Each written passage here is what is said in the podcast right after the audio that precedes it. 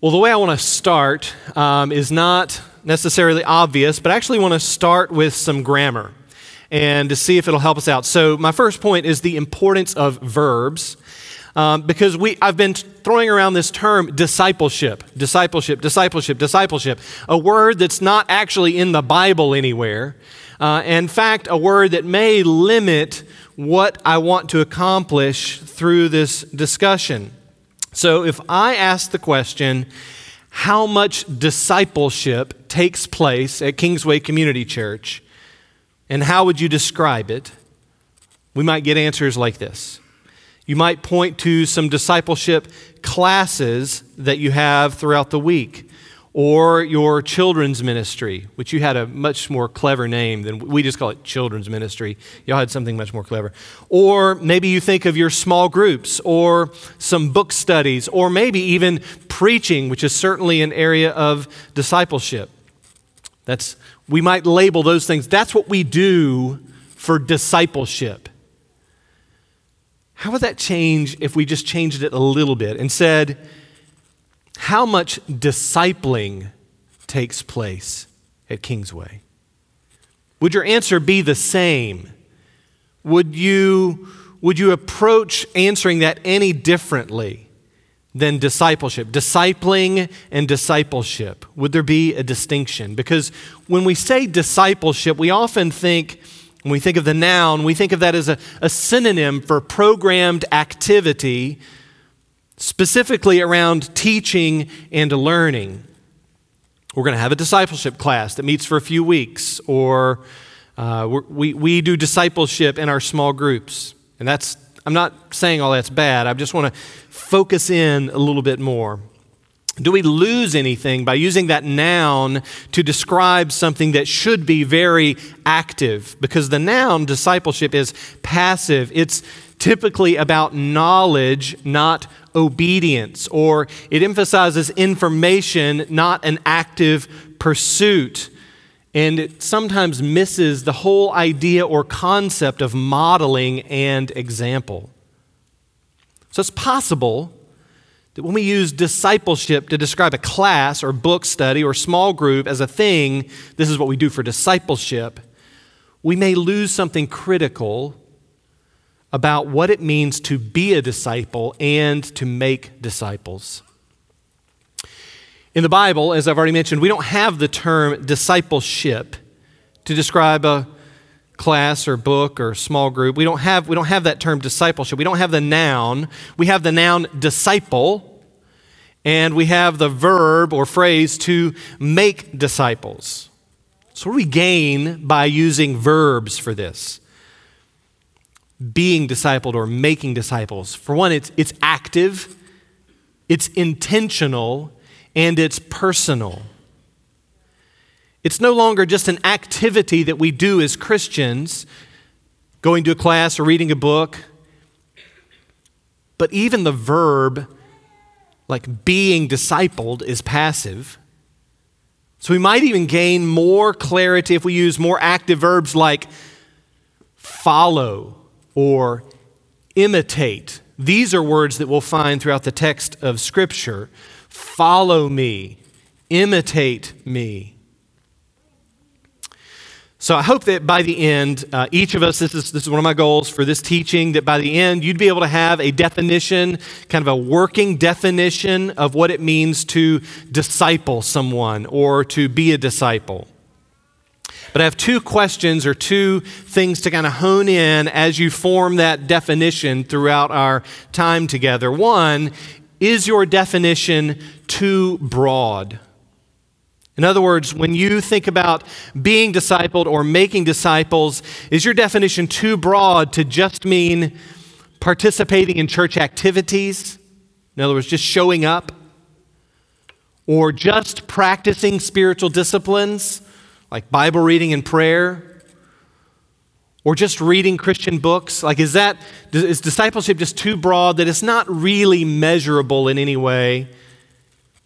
It's just the normal stuff we do as Christians. Or is your definition too narrow? In other words, is disciple making only for a specialized few in this church. Maybe the pastors or leaders or small group leaders or deacons or Sunday school teachers, children's ministry teachers. Is discipleship so narrow that it's specialized and you somehow fall outside of the group that is to be making disciples? Or on the other end, maybe your definition of discipling is too narrow in that you think it can only mean one on one relationships, only mean a Paul and a Timothy. That's the only model that works for discipling. Or maybe your definition is too narrow in that you think only the discipler can initiate this relationship. That might be too narrow of a definition. So, where I'd like us to start is where I think anybody must start to make disciples, and that is you've got to start by becoming a disciple. Had a hard time deciding which of these points to kind of put first in the message of whether it's whether I should talk about making disciples first or becoming a disciple first, but decided here, let's talk about becoming a disciple. And there can be confusion when we talk like this on becoming a disciple. Maybe even the way I've talked about it could be confusing. Because we may wonder is he talking about becoming a Christian or is he talking about something after you become a Christian. Like this is Christianity 201 or 301. I just took my son to uh, NC State on Friday for orientation and you know looking at his classes he's going to take is, is, is being a disciple kind of the upper level class and becoming a Christian is, is the lower level class. I don't think that's a helpful way to think about it for several reasons. Um, for one, let's just think about the words used in the Bible to describe Christians. Like we often use the term Christians. The word Christians only in the New Testament three times to describe believers. The New Testament would rather use words like the saints, it's used over 60 times, or holy ones, those who are set apart for God's purposes or the believers, used around 15 times. It highlights what's most unique about the followers of Jesus and that they believe in him and believe his word. They've believed the gospel that Jesus came to save sinners. But far and away, the term used most is the term disciples. 235 times plus in the New Testament. It means followers, one who follows the teaching and lifestyle of their teacher. They're dedicated and submitted to their master, disciples. So when I talk about disciples, I'm not talking about some upper level of Christianity, but the term does communicate some things we need to hear about what it means to be a Christian. All three of these descriptors, saints, believers, disciples, used throughout the New Testament, are helpful to define what a true Christian should be. All three of these show great contrast to how our culture uses the term Christian to just mean some religious affiliation or a cultural statement about the group we belong to.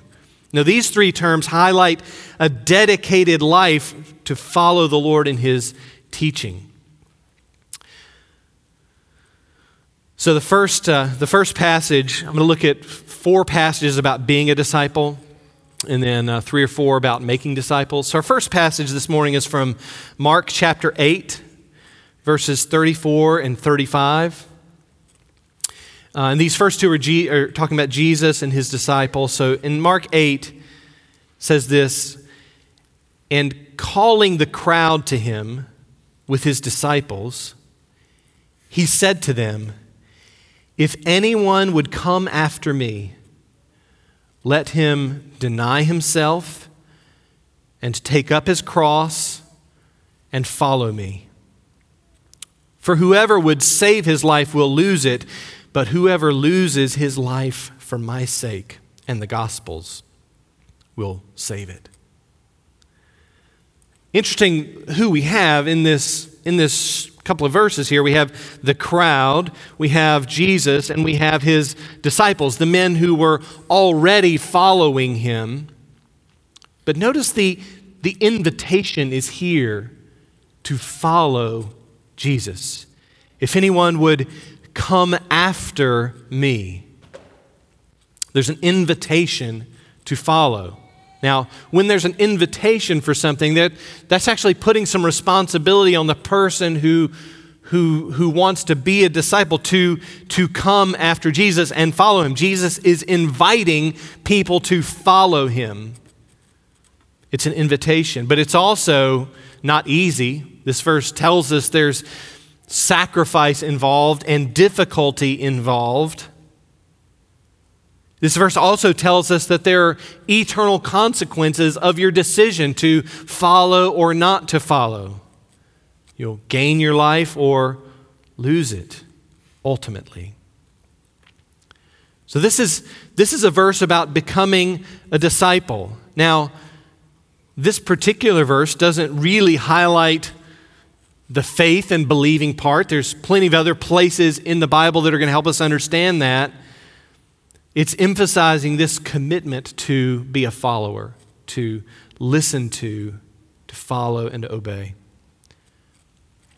A second verse, again from Mark, from Mark chapter 3, verses 13 and 14. Jesus is, again, giving a, a, different, an invitation at a different time. I want to highlight something different here. It says, And he went up on the mountain and called to him those whom he desired, and they came to him. And he appointed twelve, whom he also named apostles, so that they might be with him and he might send them out to preach. There's something to learn here about discipling and becoming a disciple. Number one, He's calling them to be with him. It's not, it's not just about information, it's not just listen to my teaching. He's calling them alongside with him, Jesus is, to be with him, to know him, that he might know them.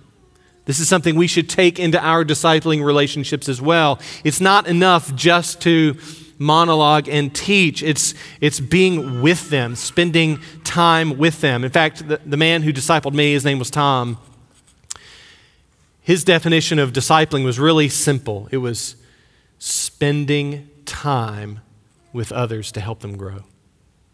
It had all, everything to do with, with time, with spending time with them to think about spiritual things.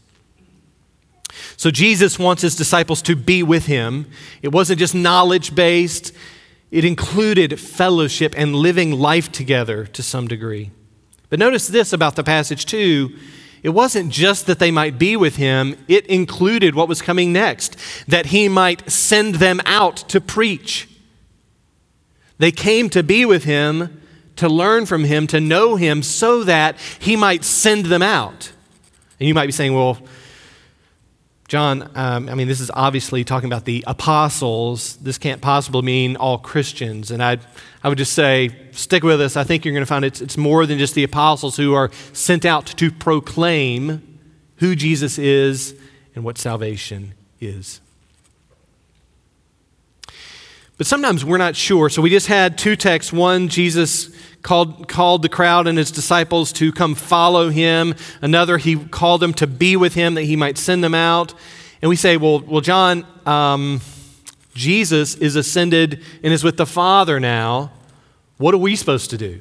Like, what does it look like for us to be followers and disciples? We can't follow Jesus around physically and be with him and learn from him. And so the New Testament, Paul, Paul gives us a couple of well, Paul, the writer of Hebrews, we have several pictures here that help us to know what does discipling look like for us. These are quick. 1 Corinthians 11 1. Be imitators of me as I am of Christ. I just consider what a bold statement that is. Be imitators of me as I am of Christ. Not many of us want to raise our hand and stand up here and say that, right? Hey, just be like me. Just, just imitate the things I do, the way I speak, the depth of my faith. Just imitate me. And yet, the call to be a discipler is a call to be willing to say that. It's a call for us to be willing to say to other people, imitate me. Now, I'm so thankful Paul added, as I am of Christ. In other words, don't imitate me when I'm not imitating Christ, right? But it is a personal connection to say, I'm helping you grow in your faith. But, but let's, when he says, be imitators of me, we think, oh, I've got to do everything right. I've got to do everything perfect. But that's actually not what we need to teach people, is it? How to be morally perfect. That's a, that's a different religion. That's not Christianity. Christianity is saying, be an imitator of me in how I depend on Christ for everything, in how I'm so dependent on Christ for forgiveness of sins. And I'm dependent on the Holy Spirit to accomplish anything meaningful. And I have to humble myself before God regularly because of my sinfulness and the indwelling sin in me. And I have to fight against sin in my life. Those are the things that people need to imitate in us, not our good choices. So let's be willing to say to people, imitate me as I follow Jesus. Hebrews puts it a little differently in Hebrews 13. This is specifically talking about church leaders. He says, Remember your leaders, those who spoke to you the word of God. Consider the outcome of their way of life and imitate their faith. Now, it doesn't say just believe what they said. Now, they shared the Word of God with you. But the point of this verse is actually not believe them. The point of this verse is consider the outcome of their way of life. How do they live? Do you know what it's like when, when your leaders are struggling in their faith and they have to call out to God for help? Have you ever seen that? Have you ever witnessed that where, where your leaders are having to go in faith to God for help? Consider that. Consider the outcome of that way of life. Imitate their faith. Again, it's not imitate their interests and imitate their hobbies and imitate like the way they talk. It's imitate their faith. It's modeling and mentoring language. And I'm so thankful that in Sovereign Grace churches, knowing your pastors and being known by your pastors is valued. We're really not trying to build megachurches where you can't know the men who teach you from week to week. Just remember that, that that's a value that we need, to, we need to treasure, that we would know the men who labor among us and are over us in the Lord and imitate their faith. So that's where we need to start. If you're not a Christian, the place to start is actually to, to believe the words of Jesus and to trust him and to follow him. But let's move on now uh, to the call of the discipler. So I have three more points. I hope this isn't intimidating, but they're all short. So the call of the discipler I, I, just feel like we couldn't have a message on making disciples without reading from the Great Commission in Matthew 28. It's very familiar to us, but let's, let's go to it. Matthew 28, 19 and 20. Go therefore and make disciples of all nations, baptizing them in the name of the Father and of the Son and of the Holy Spirit teaching them to observe all that I have commanded you.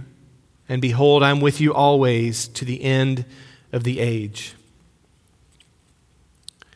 The command here make disciples.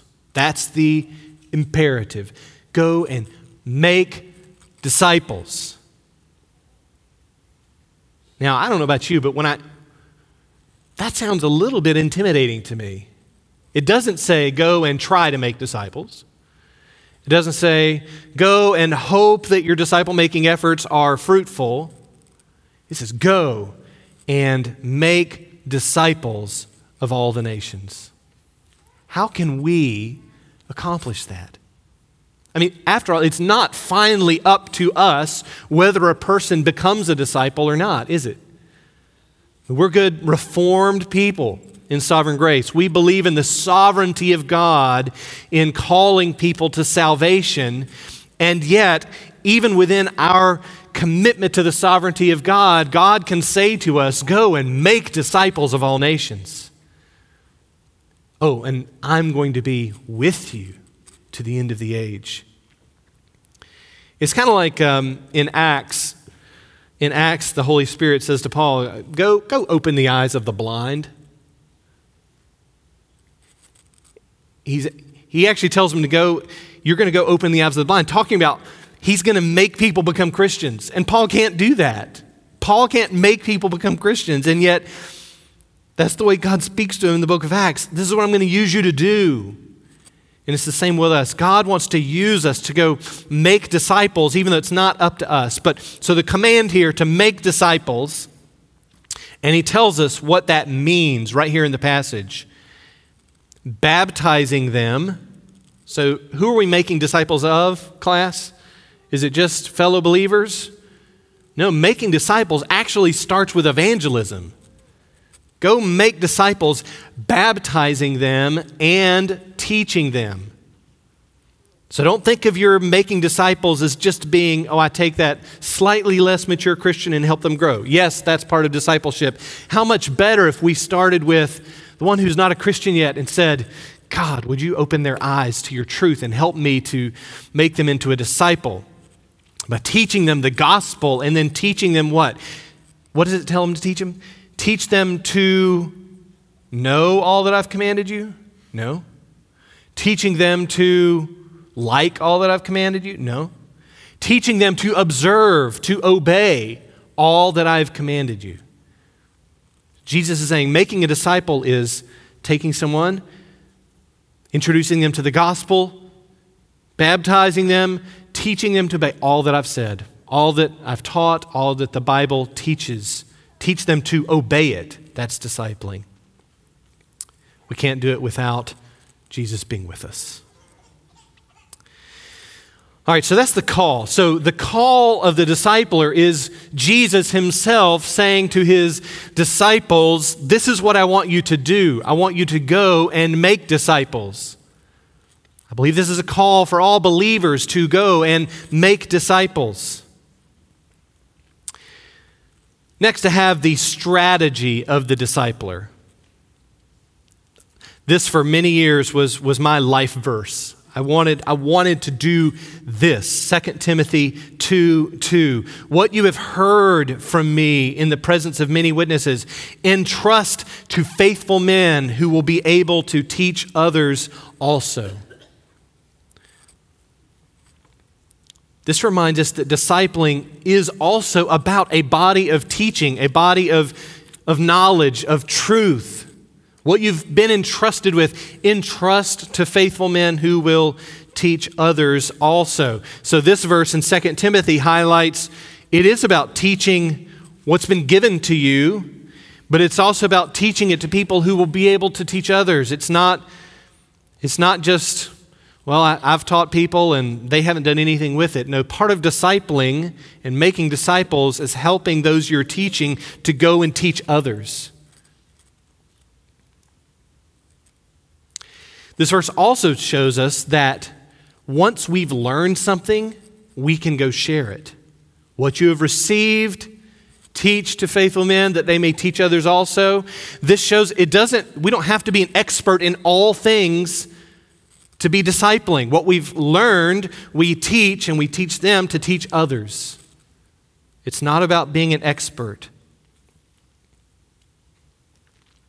And finally, uh, maybe you can turn to this one in your Bibles. It'll be up there, but let's just, we're going to camp here for a few minutes in Colossians chapter 1. Colossians chapter 1, verses 28 and 29.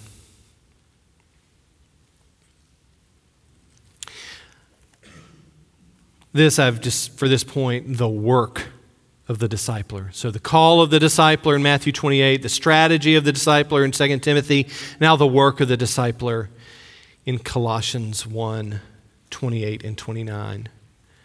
This is terrible. I'm starting right in the middle of Paul's sentence.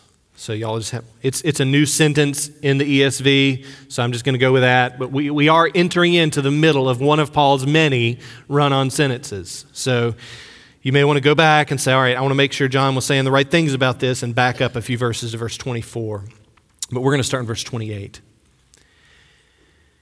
Him we proclaim, and the him here is Jesus, warning everyone and teaching everyone with all wisdom, that we may present everyone mature in Christ.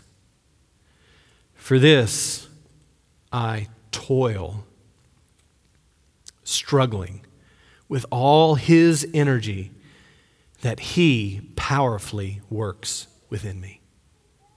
This is, this is the work of the discipler right here in two beautiful verses.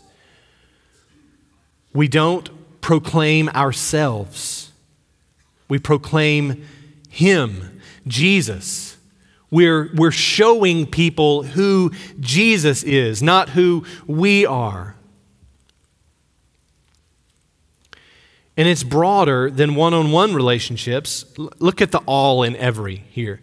Warning everyone, teaching everyone, presenting everyone mature in Christ. All, all, every. It's all throughout these two verses.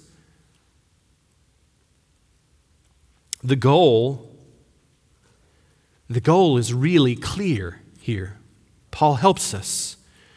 His goal is to present everyone mature in Christ. Or maybe if you're reading another translation, perfect. Presenting everyone perfect in Christ.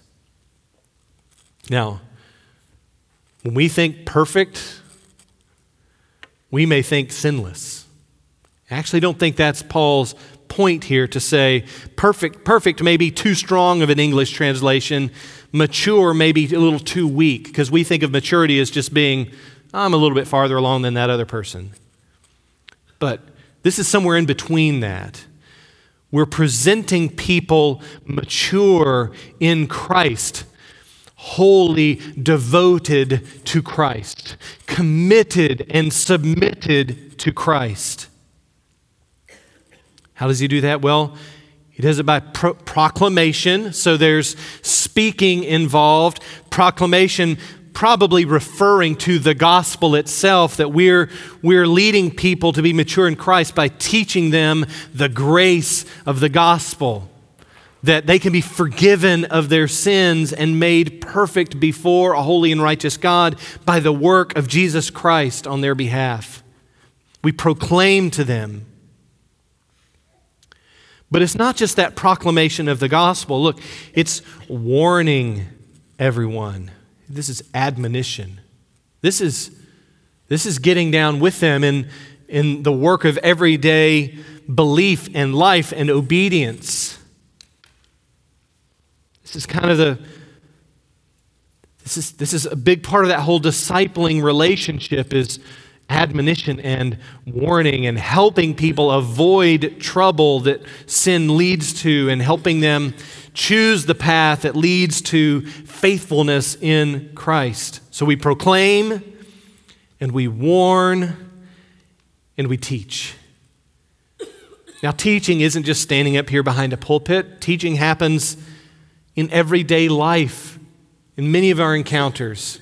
It happens around the dinner table, it happens in the break room at work, it happens throughout your everyday job, it happens in children's ministry or a small group or going to have coffee. There could be teaching involved with that. There could be warning involved with that. And there could be proclamation involved with that. And who? Just, just the people in your church? Is that, is that how Paul's thinking about this? Is the work of a discipler? No, he says warning everyone and teaching everyone with all wisdom I don't think he means, hey, I'm personally going to speak to everybody in the, in the entire universe and the world. I don't think that's what Paul's, that's not his point.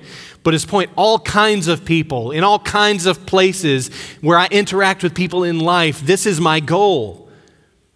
That I'll say what I need to say and admonish the way I need to admonish and teach what I need to teach so that I can present them to God on that final day mature. So that this would be one of my offerings that I give to God is, is I helped this person to grow in their relationship with God so that on the final day I offer them to God. They're, they belong to you. Thank you for giving me an opportunity to minister to them and help them, but I present them to you, Lord, perfect and mature in Christ. Not sinless, not self righteous, but in Christ, mature in Christ. So the goal is maturity in knowledge and obedience, and commitment. The last thing I want us to see here is how excruciating the effort is. Look what Paul says. For this I toil, agonizomai, agony. I toil with pain and suffering. Why? To present other people mature in Christ. Paul toils. He struggles with all his energy that God powerfully works in him. Are you willing to work and toil in this way for the sake of others? I mean, there are seasons of our life, church, where our toiling and struggling is just, Lord, I just need to be faithful. I'm struggling to be faithful right now in my own life, in dependence on God and putting off the old man and putting on the new man. And that in itself is a struggle. But let me invite you to a struggle that goes beyond you, a struggle to help others in their walk with Christ? Are you willing to spend yourself for the sake of Christ for others that you could present them mature? Again, you might say, John, this, this is an apostle. This was his, this was his job. Be imitators of me as I am of Christ. That's what Paul said. Let's imitate him in these ways.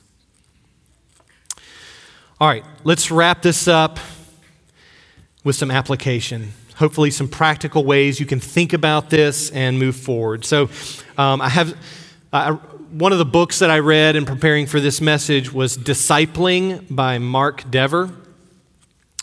Um, it's, it's a really good book. It's, it's one of the real thin books from the Nine Marks uh, guys. Mark Dever's church. And he, he had three different statements throughout his book that I thought were helpful for definitions. So here's the first deliberately doing spiritual good to someone so that he will be more like Christ.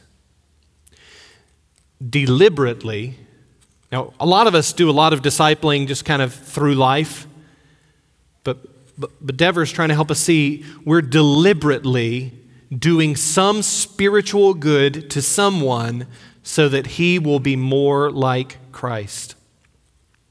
Or again, page 35, initiating a relationship in which you teach, correct, model, and love. That's kind of his working definition for the book, but initiating a relationship in which you teach, correct, model, and love. And then he has kind of a summary statement later. Discipling is really just a bunch of church members taking responsibility to prepare one another for glory. We all need that. I need that. I need other people in my life helping prepare me to meet Jesus.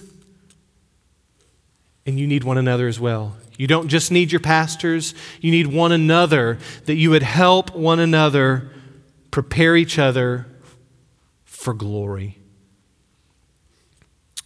There are lots of different contexts that this could happen. Uh, uh, we could, we could list them. So you got Jesus and the multitude, you got Jesus and the 12, you've got Jesus and the three, you've got Paul and Timothy, or Samuel and Eli, or Elijah and Elisha, or Moses and Joshua. Uh, one of my favorites that I read was in Nehemiah. You've got Ezra and his scribes teaching the people. So it doesn't just say Ezra taught the people, it says Ezra taught, and then he listed about a dozen different Levites, or scribes rather, that were explaining. They gave the sense so that the people understood the reading. So you got Ezra up there reading the Old Covenant, and you've got all these scribes explaining it to people. What does this mean for us? How do we obey this? This great picture of discipling. And then, of course, we've got a classic in Deuteronomy 6 example of discipling with parents and their children. As you sit, as you stand, as you walk in the way, teach them to obey. So, I'm going to suggest six possible ways that you could pursue making disciples. Six different ways. The first is for help or accountability for an area of growth. You recognize a place in your life, or you recognize in the place of somebody else's life, a need for growth. This could be growth in spiritual disciplines, in marriage, in parenting, in evangelism, in any, any area where you say, I need to grow. Well, if you recognize I need to grow, go ask somebody for help in that area of your life. Could you help me in my marriage? Could you help me be more evangelistic? Could you help me in my parenting? Could you help me be more consistent in spiritual disciplines? That's recognizing need for growth, asking for help, or offering help. Either way, it goes both directions here. Number two, help or accountability in areas of struggle. So this could be I struggle with lust and pornography and I'm addicted and I need somebody to help me through this area of struggle in my life. Or it might be, I really have an anger problem. I didn't think I did, but God's just been showing me that I'm operating out of anger in my marriage or in my parenting and ask somebody, Would you help me in this area of struggle? Or maybe it's laziness or finances that you need help with. So, this might be a temporary kind of discipleship uh, for a time where you meet for a certain number of times with somebody to help them through an issue. Third, just teaching and learning together as peers. Discipling doesn't always have to be a Paul and a Timothy. It can be peers coming alongside one another and say, let's, let's work on something together in our knowledge and obedience to God. It could be that the teaching or learning comes from older and wiser. Number four, maybe you look for that older couple in the church that's raised all their kids and you say, We need help. Like we're right in the middle of it. Most of yours turned out okay. Can I listen to you? You know. So sometimes it's listening to people who've gone before us. You've been married for 45 years. I've got so much to learn from you. Maybe it's just number five, just general Christian fellowship, living life close enough together to make real observations about character and faithfulness. This is where your small groups come in. Do you, do you live life close enough together to make real, real heart observations about somebody's character or faithfulness? And is there willingness to give and receive correction? And then finally, personal study and spiritual disciplines. There are things that can get in the way. Maybe our definition was too broad or too narrow, in so much that we leave ourselves out of this task. We assume that it's somebody else's job. We think we're not mature enough to disciple others, or maybe we're proud and have an aversion to following others. We like to be spoon fed and don't want to have to work hard to be a follower of Jesus. Some final ex- exhortations here.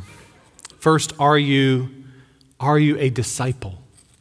Are you a follower of Jesus? Have you laid aside your own path and decided to follow Jesus as Savior, Lord, and Master of your life? Have you answered the call from Jesus to leave your nets, to use the, you know, the picture in the Gospels? Leave your nets and follow me. Have you done that in your life? Discipling doesn't begin with a class or a weekly get together with a mentor, it begins with a life surrendered to Jesus and his call on your life. And if you're not a Christian, and that sounds really intimidating, listen to this clear text from Romans. If you confess with your mouth that Jesus is Lord and believe in your heart that God raised him from the dead, you will be saved. For with the heart one believes and is justified, and with the mouth one confesses and is saved. If you are a Christian, are you taking advantage of what's available to you to grow? Sunday worship and sermons, small groups, discipleship classes, leadership development. Are you taking advantage of that? And second, are you actively working to make disciples? Are you a discipler? Are you ready to receive the call from God to make disciples of others? When is the last time you brought correction to someone else? Rebuke, admonition, questions, confronting wrong thinking. When is the last time somebody did that to you? That you received exhortation or admonition or questions or corrections to your thinking? These are good questions to identify is discipling going on in your life? What are some next steps for you? This is really simple. Name somebody, write it down. Think of this afternoon. Who is somebody that you would like to present mature on that day before Christ?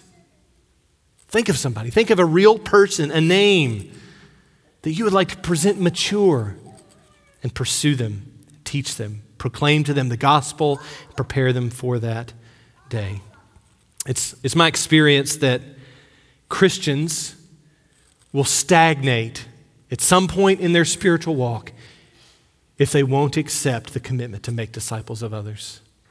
If you're always receiving teaching and receiving receiving help from others and you're never giving, then it's just knowledge. Paul says knowledge puffs up, but love builds up. Let's be a church filled with people who love others enough to build them up in the gospel. Let's pray together. God, thank you for calling us not just to become disciples, but calling us to your kingdom so that we might make disciples, that we might spend our lives not just in our vocation, but through our vocation and through our family and through our church and through our evangelism, that we would be spent for your kingdom, preparing other people for glory. Lord, thank you for all in this church who are already busy about impacting other people with the gospel, teaching, leading, admonishing, mentoring, modeling. Lord, thank you for those who are here and, and they're already spending their lives for the sake of others in their maturity. Would you help, would you help more believers accept? and find joy and find glory in that task. We pray in Jesus' name. Amen.